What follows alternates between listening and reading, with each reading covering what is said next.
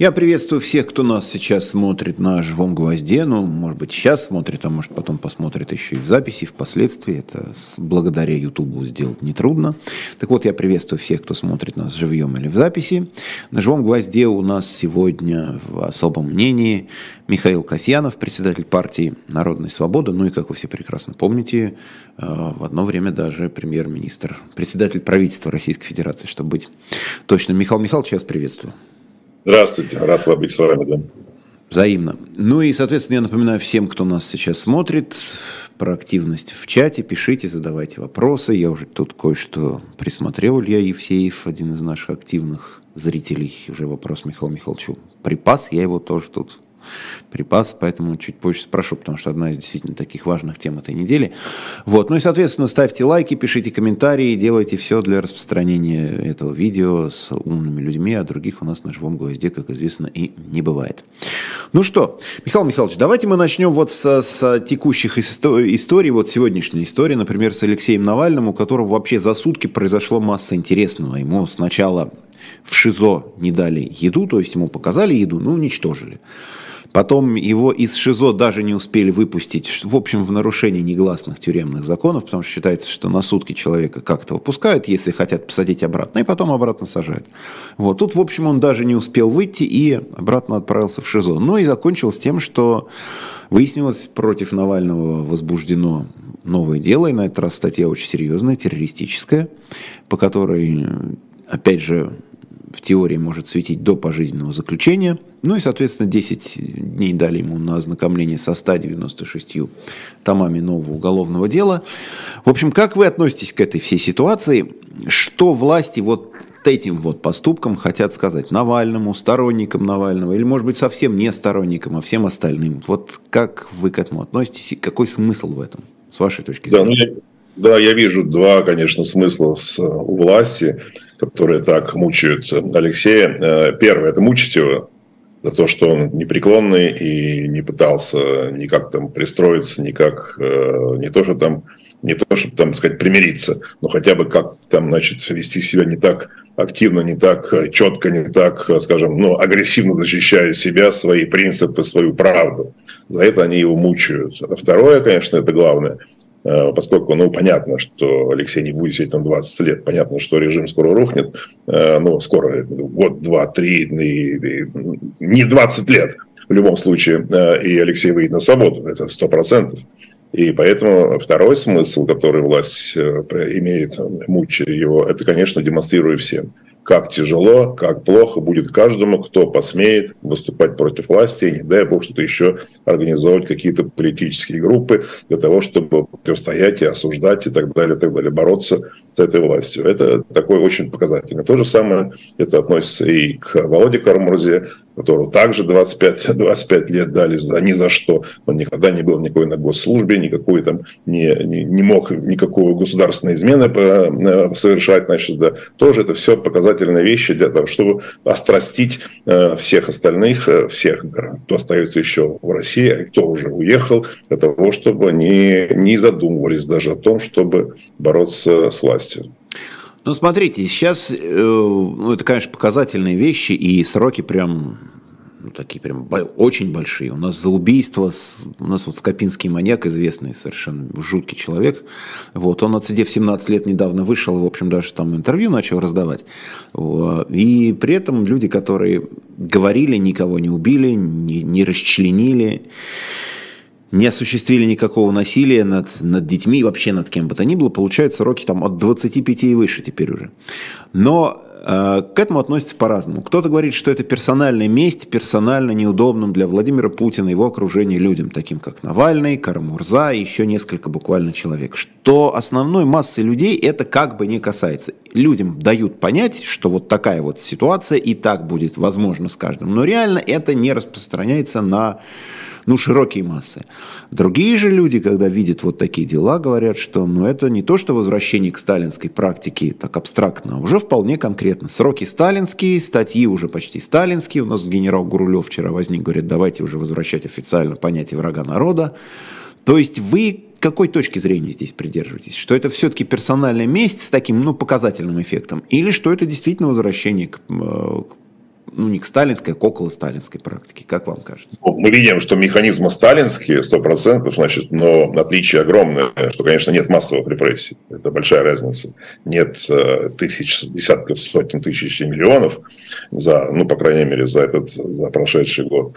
Э, и поэтому это, конечно, демонстративный характер носит прежде всего. Ну, где-то там присутствует личная месть, но я думаю, в большей степени это, так сказать, продемонстрировать, показать, что так делать нельзя, и это непозволительно с каждым будет вот так. Э, но массовых репрессий мы не видим, конечно. Поэтому в этом отличие есть.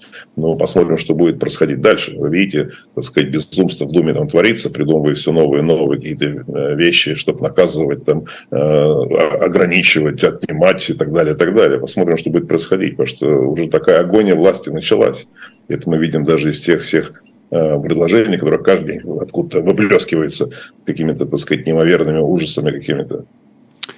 А где предел за закручивание гаек?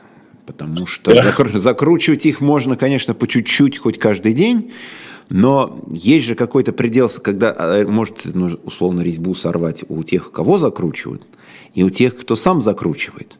Вот какой-то, вот, ну, есть же, не знаю, здравый смысл, логика. До какого предела можно все это винтить? Но с точки зрения, с точки зрения, значит, э, скажем, взгляда нормального человека, я считаю, что это уже безумство, уже за пределами нормаль... воображения нормального человека, все, что происходит. А с точки зрения, как вы говорите, где, когда сорвется с резьбы, то это э, вопрос, конечно, очень сложный. Я думаю, что это историки, социологи на протяжении там, десятилетий э, э, этого изучали. Да, кто-то еще сравнивает даже столет, столетние периоды, что такое российский, русский народ и как он сколько будет терпеть. Но с точки зрения развития нынешней ситуации, я вижу, что перелом или, или срыв с резьбы будет, если будет полная деоккупация Украины, то есть полный разгром, военное поражение путинской, путинской агрессии, путинской армии, всех его составляющих, и официальной армии, и неофициальной бандитской армии. Вот если это поражение, поражение будет, то я думаю, что уже и не только э, пересматривать отношения будут простые граждане, но и люди, просто работающие сегодня, то, что называется там правящий элит, или как там правящий класс, там как угодно называть, люди, работающие в министерствах, ведомствах и в регионах, они, конечно, э, думают, будут, они и сейчас думают о себе, думают, когда все закончится, как бы отсидеться так, чтобы ничего где-то не пролетело и не затронуло и не ударило. А будут, э, будут пересматривать свои отношения. Я думаю, что начнется быстрое изменение ситуации после такого развития. Если оно, конечно, может быть. Сегодня разные есть мнения в отношении того, способна ли украинская армия освободить свои территории полностью э, или какую-то значительную часть. Но это уже то, тоже дополнительный вопрос. Ну да, тут говорят про контрнаступление или наоборот российское наступление уже несколько месяцев, и там ничего не меняется, говорят, тоже не хватает там Украине танков, то там мешает погода, и, и соответственно с российской стороны тоже говорят, что вот мешает погода, мешают еще какие-то. То есть есть ощущение, что как-то вот в таком равновесии пока неопределенном, но равновесии находится. Но а, когда многие, когда говорят о том, что возможно военное поражение России в том числе, Говорят еще и о том, что вот эта вот энергия, которую не удалось реализовать на фронте, что называется, властям, если, если так получится, она будет направлена внутрь страны. То есть, ну, одержать победу, если не над внешним врагом, то над внутренним врагом. И с этой стороны тоже опасаются усиления репрессий, усиления еще каких-то вот таких вещей. А мы тут, в общем, мы сейчас как раз внутри страны же сидим, поэтому... Это так, это так. Более того, я считаю, что я называю там серый период, а можно назвать уже, как потом увидим, что будет происходить уже черным периодом, но этот серый период, конечно, будет обязательно, поскольку все, что происходит, и люди, которые полностью, ну, скажем, расч... бесчеловечные, расчеловечены, значит, и большинство населения, и те, которые повоевали, остались живы и вернулись, значит, и многих еще там какое-то оружие не припасли, если это будет безумство. Уже сейчас э, криминал уже голову поднимает, и мы, так сказать, видим количество преступлений э, по статистике. Премиум оружия там выросло, по-моему, там в разы уже значит, за последний год. Поэтому, поэтому, безусловно, ситуация тяжелейшая будет, и будут э, люди, уже потерявшие, скажем, ну, нормальность после боевых действий, потерявшие, потерявшие просто здравый смысл, они, конечно, будут творить. Творить будут такие чудовищные преступления ну, бытовой, в бытовой форме, значит, и как угодно, значит, но мы уже видим примеры такие есть. И поэтому это все будет, все будет э, массово происходить. И на улицах э, будут проблемы, в больших городах будут проблемы, безусловно. Э, но это не избежать этого. Да, хорошая перспектива.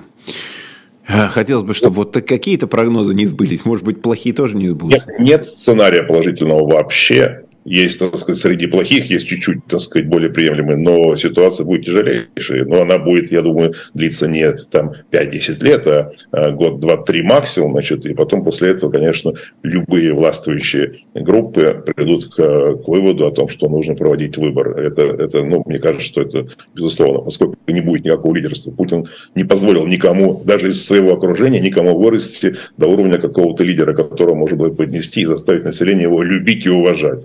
Он делал все, чтобы такого не происходило. Поэтому не будет такого преемника, который бы заменил бы Путина и своим вот, и так внедрил бы, вбил бы в голову, значит, и, э, так, э, необходимость уважения и любви к нему. Поэтому, поэтому все это будет рассыпаться.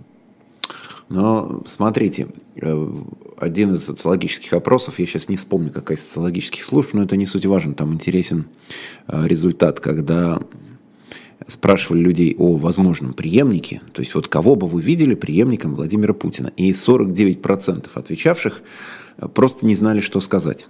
То есть там фигурировал Мишустин, там процентов 7, Медведев процента 2-3, ну то есть в общем дальше в, в районе статистической погрешности. А вообще назвать хоть одного человека, хоть какого-нибудь, любого из там провластного, непровластного, неважно, 49% затруднились в принципе. То есть ни одной фамилии не назвали. И когда говорят, ну а кто вместо него? Говорит, ну вот этот, это вот мы вроде бы уже знаем, за 25 лет уже привыкли, а кто после него придет, кем, что там, ну как все говорят, ну, пускай вот хотя бы так остается, этих мы уже изучили, а новенькие там придут, еще неизвестно чего сделать. И 49% людей вообще не могут сказать, назвать ни одной фамилии. Как с этим быть-то? Всем. Ну, вот это, как раз вопрос и подтверждает то что, то, что я говорю, что на самом деле перспективы, э, что вместо Путина придет второй Путин, такой перспективы нет. Поэтому будет бардак. И поэтому будет, ужас твориться в стране. Э, до тех пор, пока люди, хоть как- как-то имеющие э, влияние, ну, прежде всего это будут руководить, ситуацией, будут люди, у которых в подчинении есть, ну, есть люди с оружием, и они будут как-то между собой договариваться и выводить, выводить страну в как, куда-то там в какое-то более-менее значит, э, стабильное состояние. У них это не будет получаться ни с политической, ни с экономической точки зрения, поэтому они будут вынуждены начать мириться с Западом, будут вынуждены проводить выборы для того, чтобы самим остаться живыми и как каким-то образом значит, э, прекратить бардак, который в стране будет развиваться очень быстро. Ну вот к разговору о выборах уже ну, до выборов осталось, до выборов Путина осталось э, ну, президента, ну, понятно, кого будут, кого будут продвигать и кто в итоге должен победить на этих выборах. Остался год. Уже потихоньку начинает так, не то что предвыборная кампания, но уже что-то вот такое вот начинается. Э, для тех людей, которые не готовы голосовать за Владимира Путина, есть ли какой-то сценарий? То есть не идти на выборы, идти на выборы, голосовать за кого-то. То есть вот что делать людям, которые которых миллионы людей в России, которым через год идти голосовать. Будут и раньше выборы, там в Москве, например, будут перевыбирать мэра и так далее. То есть какие-то такие выборы, которые для властей тоже чрезвычайно важны. Вот тем, кто собирается голосовать, чего делать?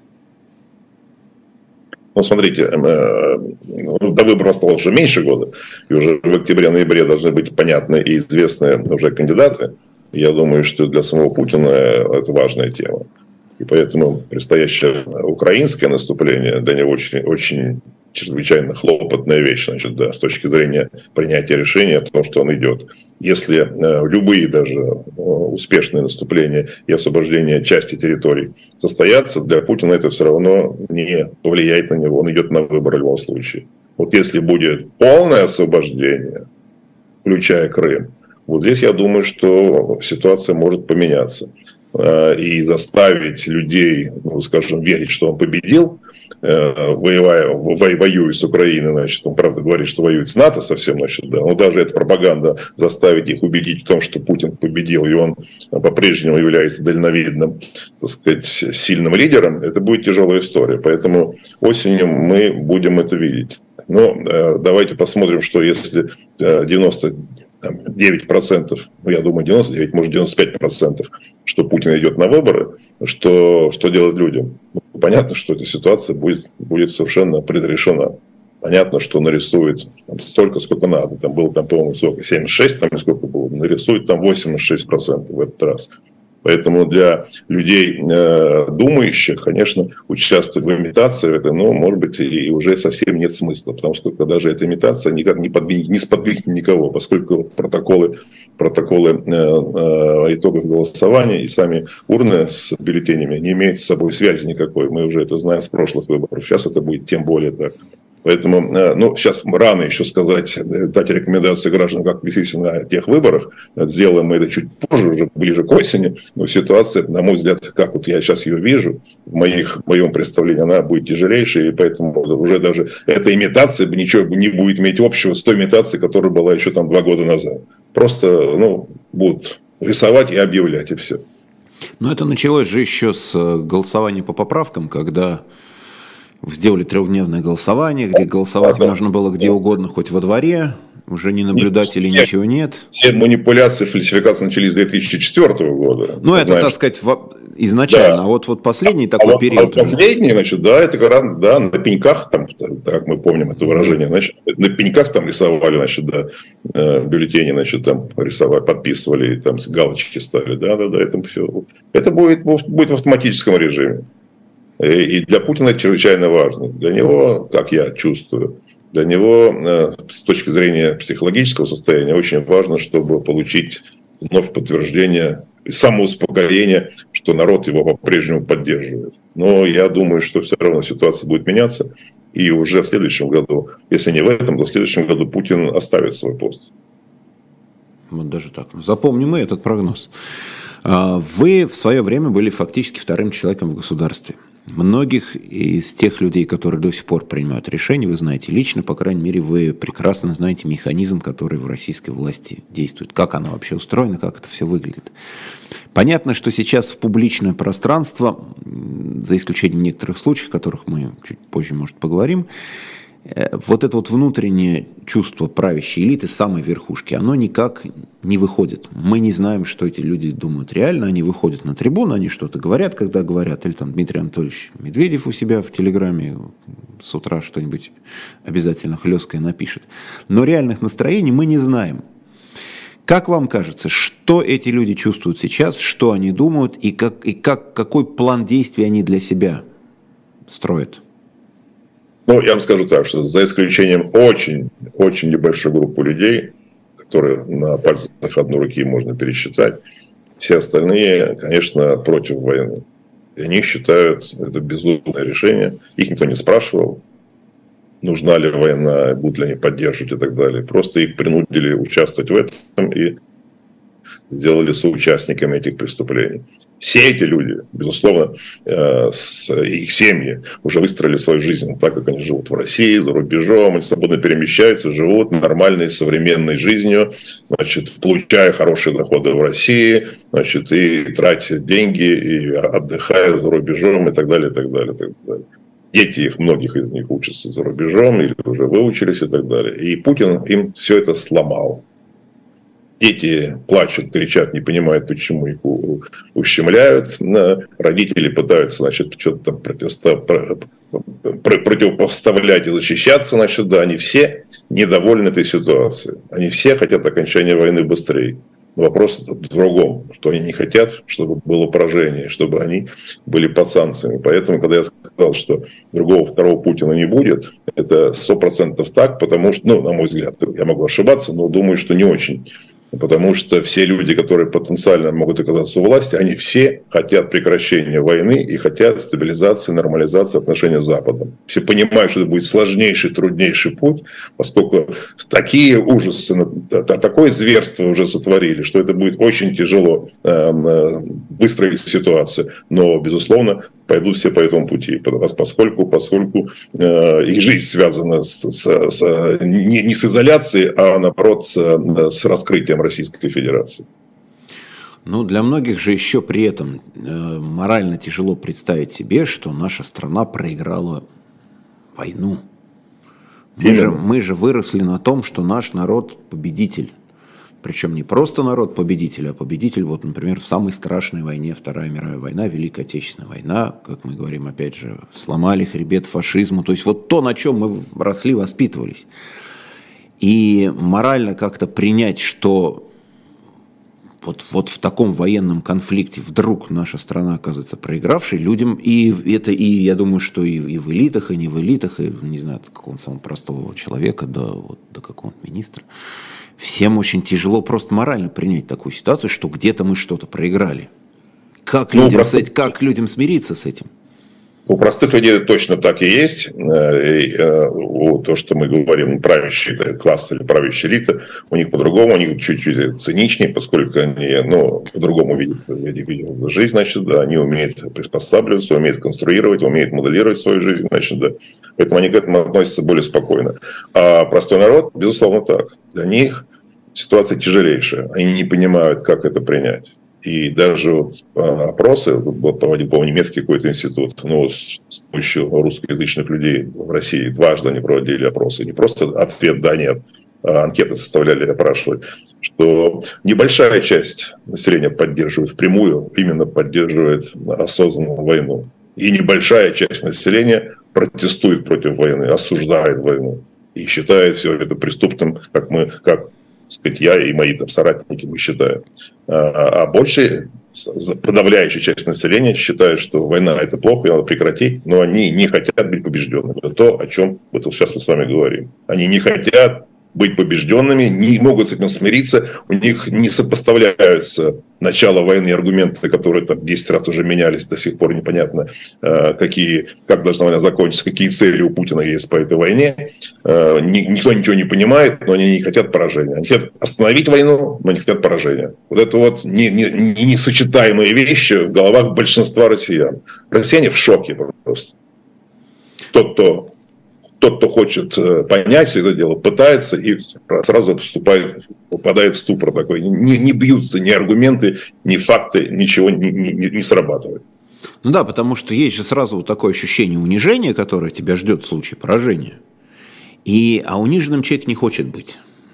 Вот да. как-то мы же, опять же, росли с тем, что мы великая страна, великий народ, у которого там особый путь, какая-то особая миссия, что-то еще в этом роде и принять, даже ты может, можешь и чувствовать, что что-то неправильно делается, несправедливо. Наверное, как бы и не было ни повода, ни причины. Но вот именно понять, что, что мы можем проиграть, это чрезвычайно тяжело. Но это, это относится, относится к большой части населения, но не ко всем.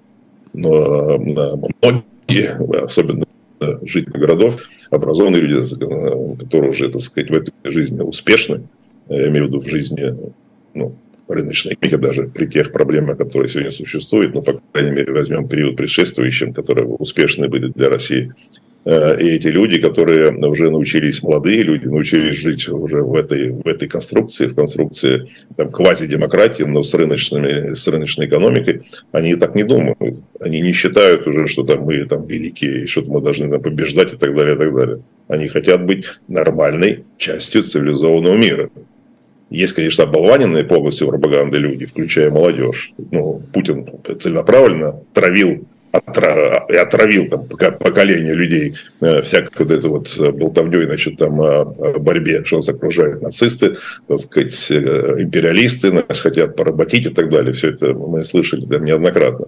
Но э, люди, ну, ну многие или если не большинство, но огромное количество людей, я думаю, что около 40-50%, они не считают уже, что мы должны вот затягивать пояса, жить в голоде, значит, чтобы нас только боялись. Да, пожилые люди, которые воспитывались в Советском Союзе, и, то, э, и которым тоже вбивали, как нам с вами тоже в детстве, все это мы жили в этом состоянии, э, то тоже я даже не, не верил в то, что Советский Союз нерушимый может рухнуть. Оказывается, он рухнул просто под давлением общественного мнения. Мирным путем, под давлением ну, просто изменилось кардинальным отношение к власти и ко всему устройству. И в короткий период времени все разлетелось. Поэтому, поэтому э, эти люди, которые сегодня являются полностью одураченными пропагандой, они будут менять свои отношения. И очень быстро будут менять. Как только будет военное поражение Путина, они начнут менять отношение к Путину и к войне. И эта трансформация э, сознания будет идти быстро. Да, это очень сложно излечить. Нация больна, российская нация больна. И Путин главный отравитель ее. Он, он эту болезнь заразил, он травил, он заразил э, этой бациллой значит, э, население. Большинство из них это, это заразилось. Значительная часть нет и выживает. Еще один сюжет как раз примерно в тему нашего с вами разговора и о том, как элиты относятся к происходящему, и вообще об этой ситуации. Уже второй разговор слили в сеть, ну, вот после известного разговора бывшего сенатора Ахмедова и Иосифа Пригожина, там стали путать тот Пригожин, который имеет отношение к музыке, а не к ЧВК. Вот, и после этого в разговоре через некоторое время, вот накануне появился второй, тоже довольно любопытный, хотя фигуранты отрицают, что это подлинная пленка, но, по крайней мере, что называется 50-50. Может подлинная, может нет, но, по крайней мере, обсуждается это очень активно. Миллиардер Роман Троценко и ну, создатель арт-пространств московских известных, вот кто в Москве живет, те знают, это флакон, хлебозавод Николай Матушевский. Вот, они обсуждают это не так темпераментно, как Пригожин вот с бывшим сенатором, там, там-то был сплошные эмоции и мат. Здесь как-то все более культурно говорят о том, что вот надо выводить средства из России до конца 23 года, потому что это последний год, когда можно что-то сделать и что-то спасти. Самим уезжать, в общем, там чуть ли не паспорт Индонезии покупать, ну какие-то вот такие вот вещи. То есть как обустроить быт свой и свой бизнес, и вообще вот свою карьеру, как это все спасти и как-то спасти за пределами страны. И очень большие вызвало все это обсуждение, большой резонанс, во-первых, уже не первая пленка, ставшая достоянием общественности таким образом. А во-вторых, ну вот это действительно, я не знаю, правда, насколько вы ознакомились с этим всем, но это действительно вот до такой степени отражает, не знаю, цинизм э, людей, которые во власти или около власти, что у них действительно нет никаких принципов, и что они, в общем, в этой ситуации пытаются спасти персонально себя, свои семьи и свое дело, и совершенно им все равно, что там думает власть, какие у нее лозунги, какие призывы. Э, я ознакомился, конечно, я не слушал всю эту, всю, всю эту запись, значит, ну, ознакомился там с тезисами, да, кто-то выставил там тезисы главные. Безусловно, я, если даже это, если даже это не э, настоящее, так сказать, то это ну, реальная хорошая картинка, хорошее отображение большинства э, людей, работающих во власти, и, или просто бизнеса не, не связано даже с властью. Именно так и думают. Да, цинично, прагматично, именно так и думает. Я с этого и начал это пояснение, что я считаю, просто общаюсь тоже с людьми э, в России, которые тоже живут, значит, да, э, и именно такие рассуждения. Да, они осуждают все, что происходит, они не понимают, зачем это надо было, но выход этот вид именно такой прагматичный, циничный. Как спасти свое дело, как спасти свои капиталы, как спасти семьи и так далее, и так далее. И то, что я говорю даже о чиновниках, которых тоже денег немало – которые, у которых дети и все семьи тоже живут уже другой жизнью, не, изоли, не изолированной от Запада, а наоборот в сотрудничестве с ним или взаимодействии, они все живут вот таким, таким, таким циничным отношением. Все, у кого есть средства для существования и выезда за рубеж, живут вот такими мыслями. Нужно спасаться, нужно убегать, потому что, значит, э, ну, они не понимают сценарий выхода из этого дела, считают, что Путин навечно, значит, да, и кто-то еще будет продолжать все это. Ну, на самом деле, сами говорили, что этот серый период может длиться долго, значит, и, конечно, люди не хотят терять и вообще еще подвергнуться каким-то каким репрессиям внутри страны. Поэтому это совершенно четкое отображение, пусть он даже кем-то нарисовано, если оно не настоящий разговор, но оно отображает реально, реальную ситуацию. Но, во всяком случае, тот, кто, если это придумано, тот, кто это придумал, знаком с ситуацией было. Просто точно, выбрал, точно, и, да, выбрал, да. выбрал этих людей, ну, как вот, как, не знаю, как актеров. Да. Как да, сейчас, да. как обсуждать нейросети. Нейросети может нарисовать все, что угодно, как нам уже кажется. Но вот уже теперь нейросети. У нас тут в, в России периодически обсуждают двойников, есть ли они или нет. Но тут, тут теперь можно сказать, что есть нейросети, которые нарисуют все, что хочешь. Мы продолжаем наш разговор с Михаилом Касьяном. Сейчас на секундочку мы прервемся, ну, по, по нашей доброй традиции, чтобы порекламировать хороший продукт, к которому я тоже имею честь относиться. Правильно, правильно. Да, shop.diletant.media. Вот осталось всего 6 вот таких вот это даже не книга, а там книга и две флешки, один Высоцкий, проект, который у нас 6 лет еще на Эхе выходил, и, собственно, вот второй том, который мы с моими товарищами сделали, и который сейчас в магазине «Дилетант» продается, это вот такой часть вот нашего труда, эти главы со 101 по 200, там есть флешка с мультимедией, то есть можно не только послушать программы, но и посмотреть с э, фотографиями, с видеофрагментами, с фрагментами из фильмов, в общем, все, в чем Владимир Семенович Высоцкий принимал участие, ну, естественно, множество песен. И множество, множество фотографий, которых, я уверен, даже поклонники Высоцкого никогда в жизни не видели. Так что, в общем, интересный проект. Хвалюсь, прям не скрываю. Вот, осталось всего 6 экземпляров, ну, по крайней мере, на начало нашего эфира было. Но, естественно, не только вот эту вещь я вам порекомендую. shop.diletant.media. Масса всяких интересных там книг можно купить. Опять же, покупая всю вот эту продукцию, вы поддерживаете наш канал и позволяете нам существовать, работать в эфире и в том числе беседовать вот с такими людьми, как Михаил Касьянов, и мы продолжаем этот разговор. Еще одна интересная история, но это уже не якобы, а совершенно точно. Был разговор Юрия Дудя с Гарри Каспаровым, который вчера, собственно, у Дудя в Ютубе появился, и вызвалось бурнейшее обсуждение в оппозиционной и околооппозиционной среде. Я вот себе позволю одну цитату из Гарри Кимовича, которую вот прямо сегодня расхватали все. Цитирую. «Вся деятельность любой российской оппозиции после 2011-2012 года, которая касалась политики, проходила с разрешения властей. Никакого влияния на политическую жизнь в стране деятельность Навального и любой другой организации, которая функционировала в России, не оказывала. Мой, ну, дальше он говорит про себя, Каспаров. Мой авторитет стал, не скажу, что непререкаемым, но перешел в иную категорию после 24 февраля 2022 года.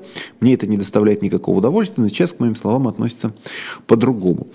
Ну, э, там фигуру Каспарова этого, если хотите, оцените, если не хотите, не оцените. Но вот как вы относитесь к его фразе, что любая деятельность оппозиционная после 11-12 года, то есть после событий на Болотной, вот нескольких акций, которые, собственно, и закончились разгоном Болотной и, собственно, сворачиванием всего этого дела, а, что все это происходило и под контролем властей, и чуть ли не с ведома властей, и как-то даже, возможно, управлялось властями. Ну, это, э, скажу так, красочное э, описание того, э, что как видит иммигрант, который уехал именно в то время, Гарри Кимиш как раз в это уехал, в это время уехал, и, и после этого он посчитал и считает, и убеждал себя, и убеждал всех остальных, что тот, кто остался в России, тот, значит, типа там помогает Путину жить, значит. Поэтому это такая, скажем так, формула сегодня применяется многими, а Гарри Ким еще начал применять еще с того, с того периода времени. Поэтому, уехав оттуда, от, уехав из России э, э, другие страны, значит, он ну, такую, такую, такую линию вел сам, сам, с самого того дня. Ну, конечно, э, соглашаться э, каким-то либо образом с тем, что, как он говорит, что все было, все было чуть ли не управляемо Кремлем, конечно, но это ерунда полная.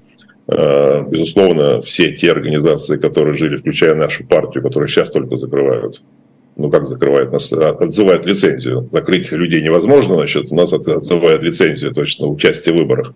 А, ну, выборов и так нет, значит, да. Но все, кто и группа Навального э, пытались участвовать во всех выборах, и, знаете, Навальный участвовал успешно, э, ну, по крайней мере, продемонстрировал очень сильные, сильные результаты на выборах мэра Москвы, там, где наша партия Парнасова выдвигала на выборах мэра Москвы. Э, и потом э, мы взаимодействовали, и другие организации тоже существовали, и участвовали в выборах, и участвовали в работе с гражданами и так далее. Конечно, это все носило важный характер. И демонстрации, которые мы проводили, помните, э, марши, марши, скажем, в поддержку Украины, которые Немцов и наша партия партии инициировали и в 2014 и в 2015 году, значит, да, и там другие, другие акции, где там по 100 тысяч людей собирались, значит, когда там э, против закона подлецов там как-то и так далее, значит, э, все это, все это, все это было очень важно. Другое дело, что можно оценивать по-разному, что оппозиция не дожала ситуацию, но оппозиция, оппозиция это не, э, э, скажем так не, не силовые структуры. У, у, у, наш, у, у оппозиционных сил нет нету возможности противодействовать тому, что делают с применением закона или, так сказать, не, не, без закона делают власти.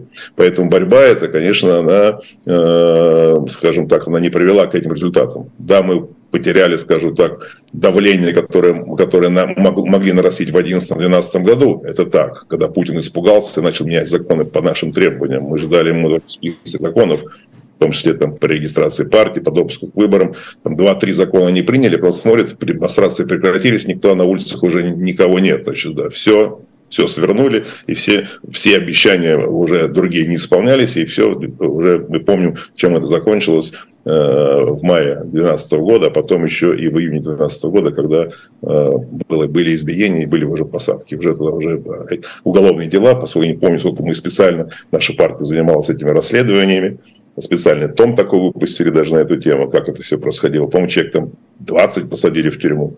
Уже многие, по-моему, все уже вышли из тюрьмы, потому что там сроки были небольшие, там по 3-4 года, в сравнении с нынешними ну, огромными Ну, тогда сроки. еще, да, тогда это казалось еще... Да, да, да, да, да, да. Но это все это было. Это не означает, что это было все, все, все впустую. Люди же боролись за себя, оставили свои права, и поэтому говорить, что они там, вели себя плохо, не делали что-то неправильные вещи, считаю, что это неправильно. Я тогда это и говорил Каспарову тогда, и, и сейчас это все говорю. Мы с ним сотрудничали в, в пятом, шестом, седьмом, восьмом году, значит, в восьмом уже, так сказать, не стали сотрудничать, значит, да.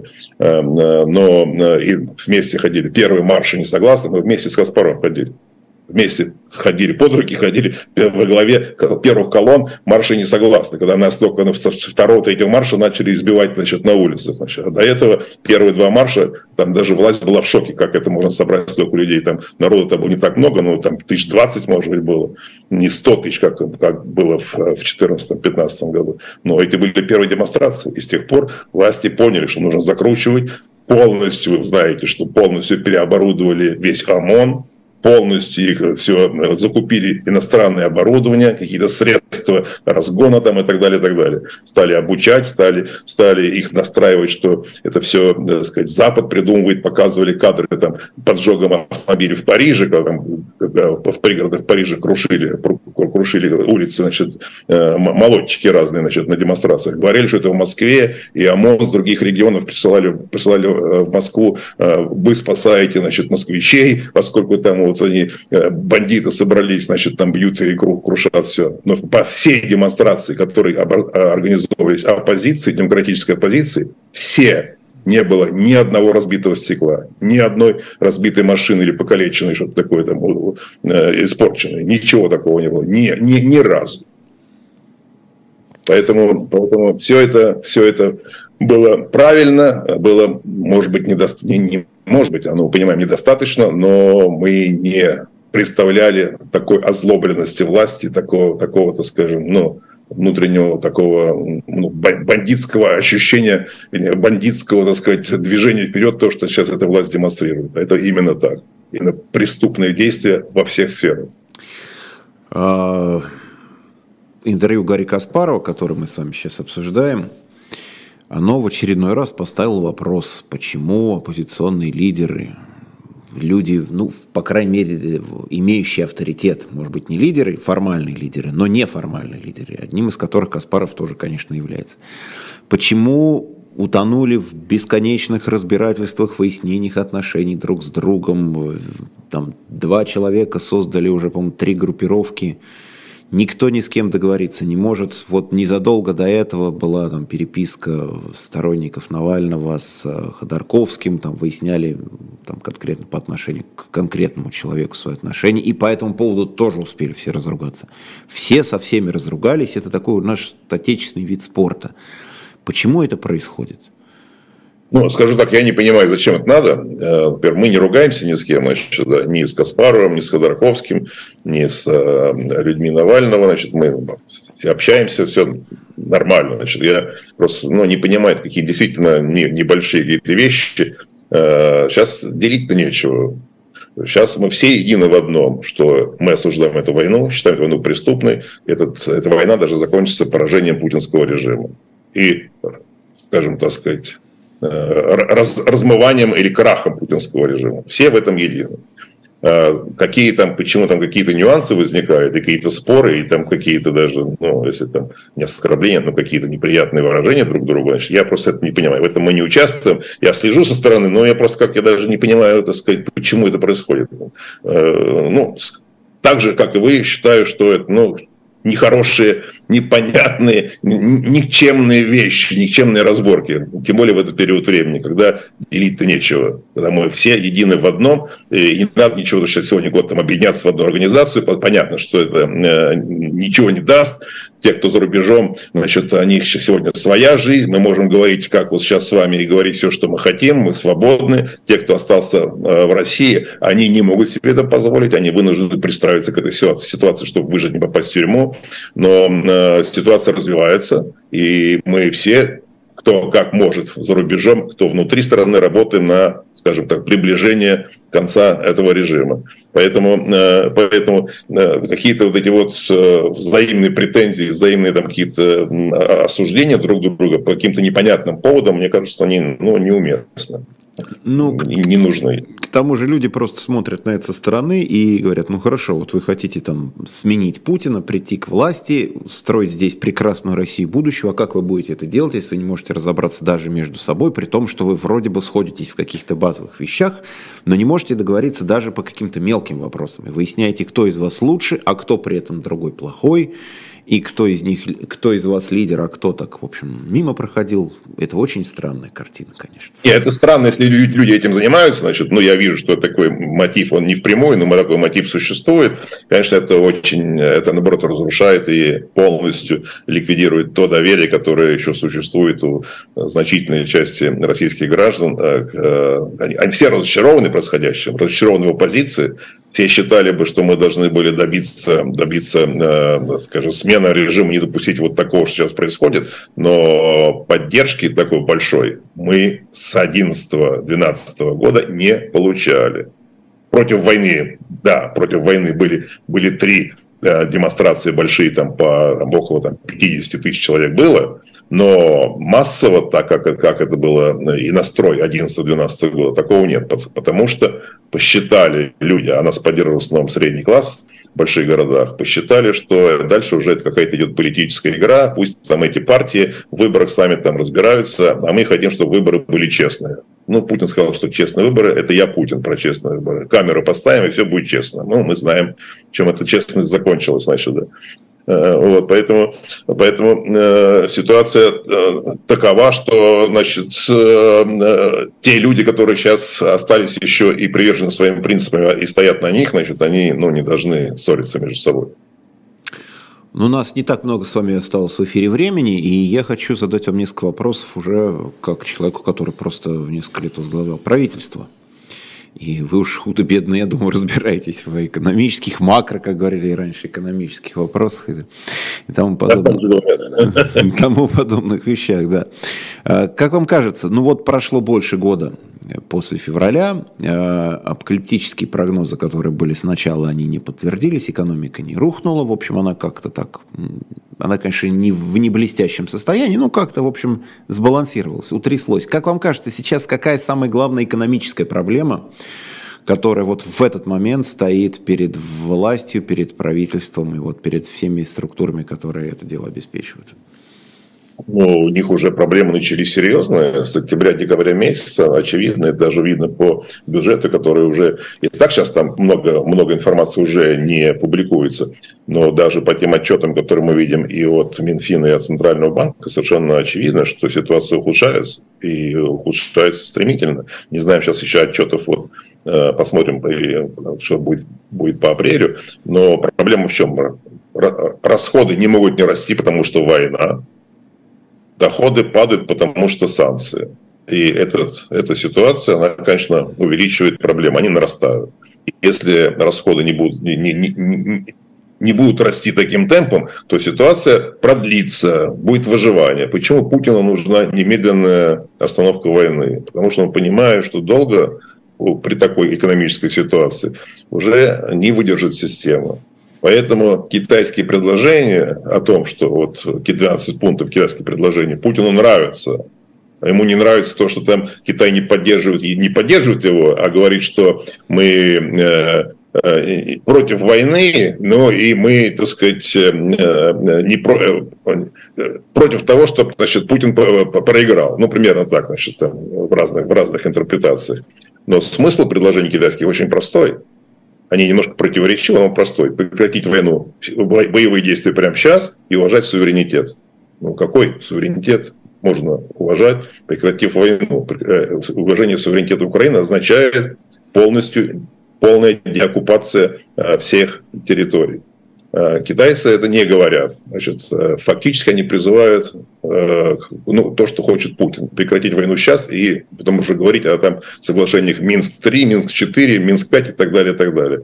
То есть фактически отфиксировать, отфиксировать приобретение Путиным этих вот новых захваченных территорий. Поэтому, конечно, на Западе и главное, что в Украине, конечно, такой план принять не могут. И разговор вот разговор, наконец состоялся разговор Зеленского с Цзиньпином.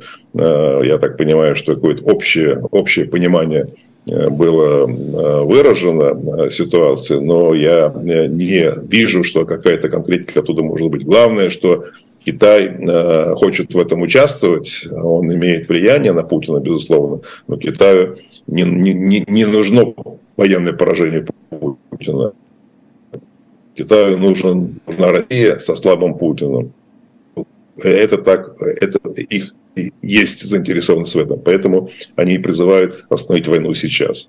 Э, поэтому Экономика, экономика э, России, безусловно, безусловно, несет большие потери. Если в прошлом году мы видели э, сокращение ВВП, ну не 10%, как прогнозировалось в начале года, э, фактически это 3% было сжатие ВВП, но не было роста.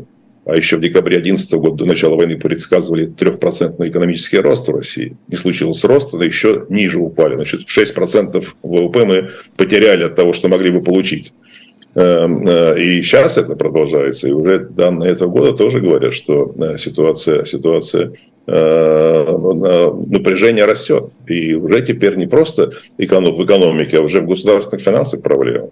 И раз начались разговоры о новых поборах с бизнеса и о повышении налогов и каких-то еще там налогов на войну, люди уже понимают, поскольку э, перед депутатами выступают в том числе и представители Минфина и говорят о проблемах. Эти, эти депутаты пытаются помочь э, Путину решить эти проблемы, которые очень, очень быстрым темпом э, так сказать, нарастают. Э, поэтому ничего, так сказать, такого положительного с точки зрения властей э, здесь нет. У них есть только негативное будущее в экономике. Поэтому они хотят остановку боевых действий прямо немедленно. Для того, чтобы не наращивать, не продолжать вести расходы с таким темпом, как это было в январе-феврале. Но, с другой стороны, вот мы сейчас смотрим, и уже даже люди провластные говорят об очень большой зависимости, не только политической, но и экономической зависимости от Китая, и удивляются в этом смысле, что ну вот мы же хотели уйти от зависимости или там квазизависимости от Запада, говорим о суверенитете, и при этом с такой радостью, с таким восторгом говорим, а вот сколько мы продали в Китай, перекачали там по демпинговым ценам нефти, сколько туда леса отгрузили, сколько газа туда, поэтому, значит, силы Сибири пошло. с такой какой-то радостью это все говорится, что люди в некотором замешательстве не понимают, в чем у нас получается цель как можно больше всего отдать Китаю. И такая Китай-зависимость у нас, что ли, развивается радостью говорят те, кто находится в каких-то должностях властных, включая депутатов, потому что они должны исполнять одно – поддерживать войну, поддерживать Путина. И они всячески пытаются придумать, как это поддержать. И поэтому своими, так сказать, радостными заявлениями о том, что мы переключаемся на Китай, они считают, что они ну, исполняют свою функцию. Не уверен, что они все из них думают так на самом деле, но исполнять, исполнять это, эту функцию они исполняют.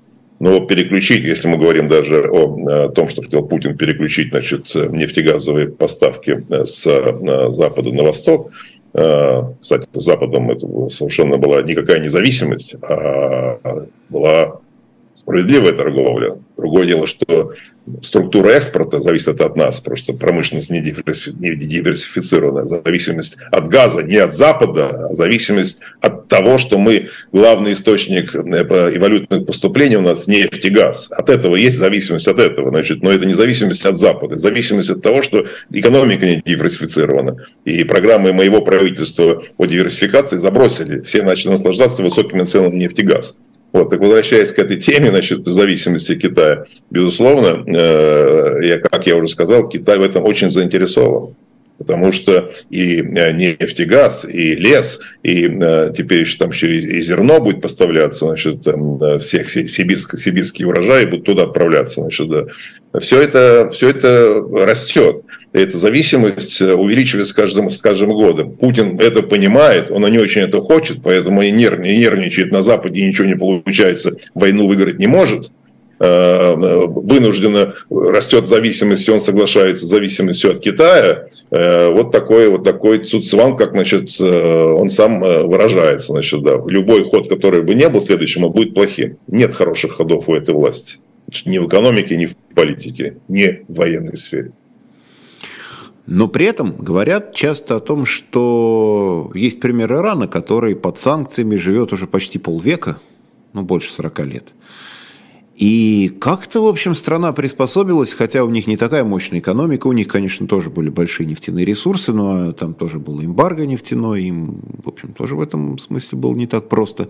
Как-то вот Иран адаптировался с этими санкциями, не то чтобы шикарно, но живут, вот даже там, нам какими-то технологиями помогают уже, ну, про беспилотники все знают, теперь уже говорят, что будут ремонтировать каким-то образом аэрофлотовские самолеты, и говорит, ну вот видите, можно же и под санкциями жить, можно десятилетиями жить и как-то...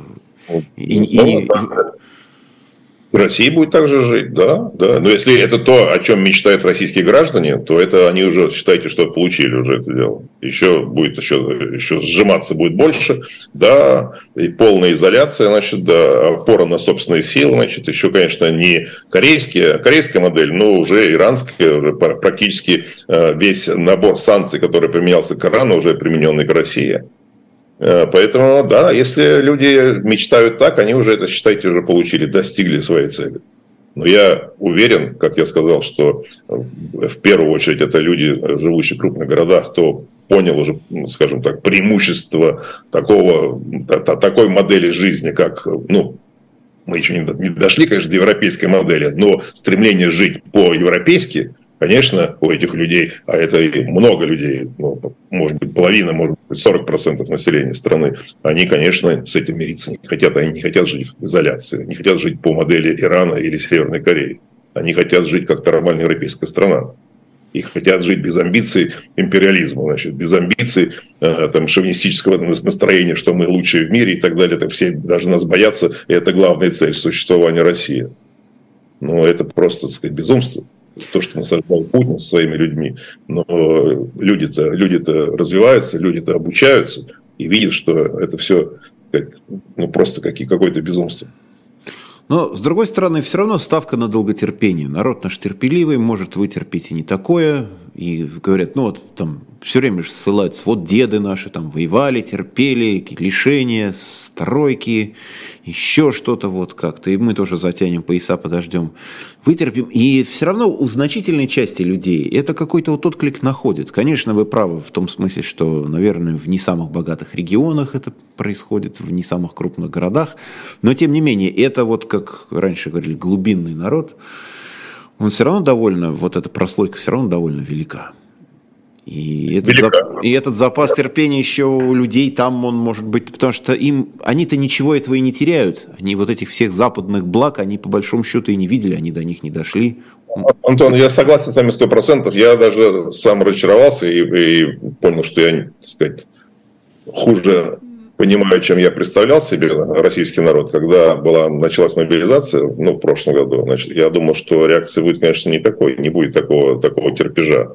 Когда отправляют, так сказать, с улыбками, с обнимками, значит, э, и с песнями отправляют на убой своих мужей и сыновей, это, конечно, ужас, конечно. И до сих пор, когда уже видят, какие результаты этого есть, и это продолжается сейчас, и не, не происходит быстрое пере, пере, скажем так, переосмысление происходящего, значит, да, а все-таки живут э, в парадигме, которую насаждает Путин, насаждает пропаганда, ну, это для меня удивительно. Это та часть народа, о которой мы сейчас вот, ну, говорим. Это больше, конечно, в регионах, э, отдаленных регионах. Да. Ну, не обязательно отдаленных, но, но не, в, не, не, не в крупных городах. Да. Не в столицах, что называется. Да. Ну что же, я благодарю вас за эту беседу. Михаил Касьянов, председатель партии Народной Свободы, был у нас на живом гвозде в особом мнении. Еще раз говорю, пишите комментарии, ставьте лайки, распространяйте, потому что это помогает в том числе и существованию нашего канала. Михаил Михайлович, я вас благодарю. Спасибо. Надеюсь, до, до скорой встречи. Спасибо. Счастливо. Счастливо.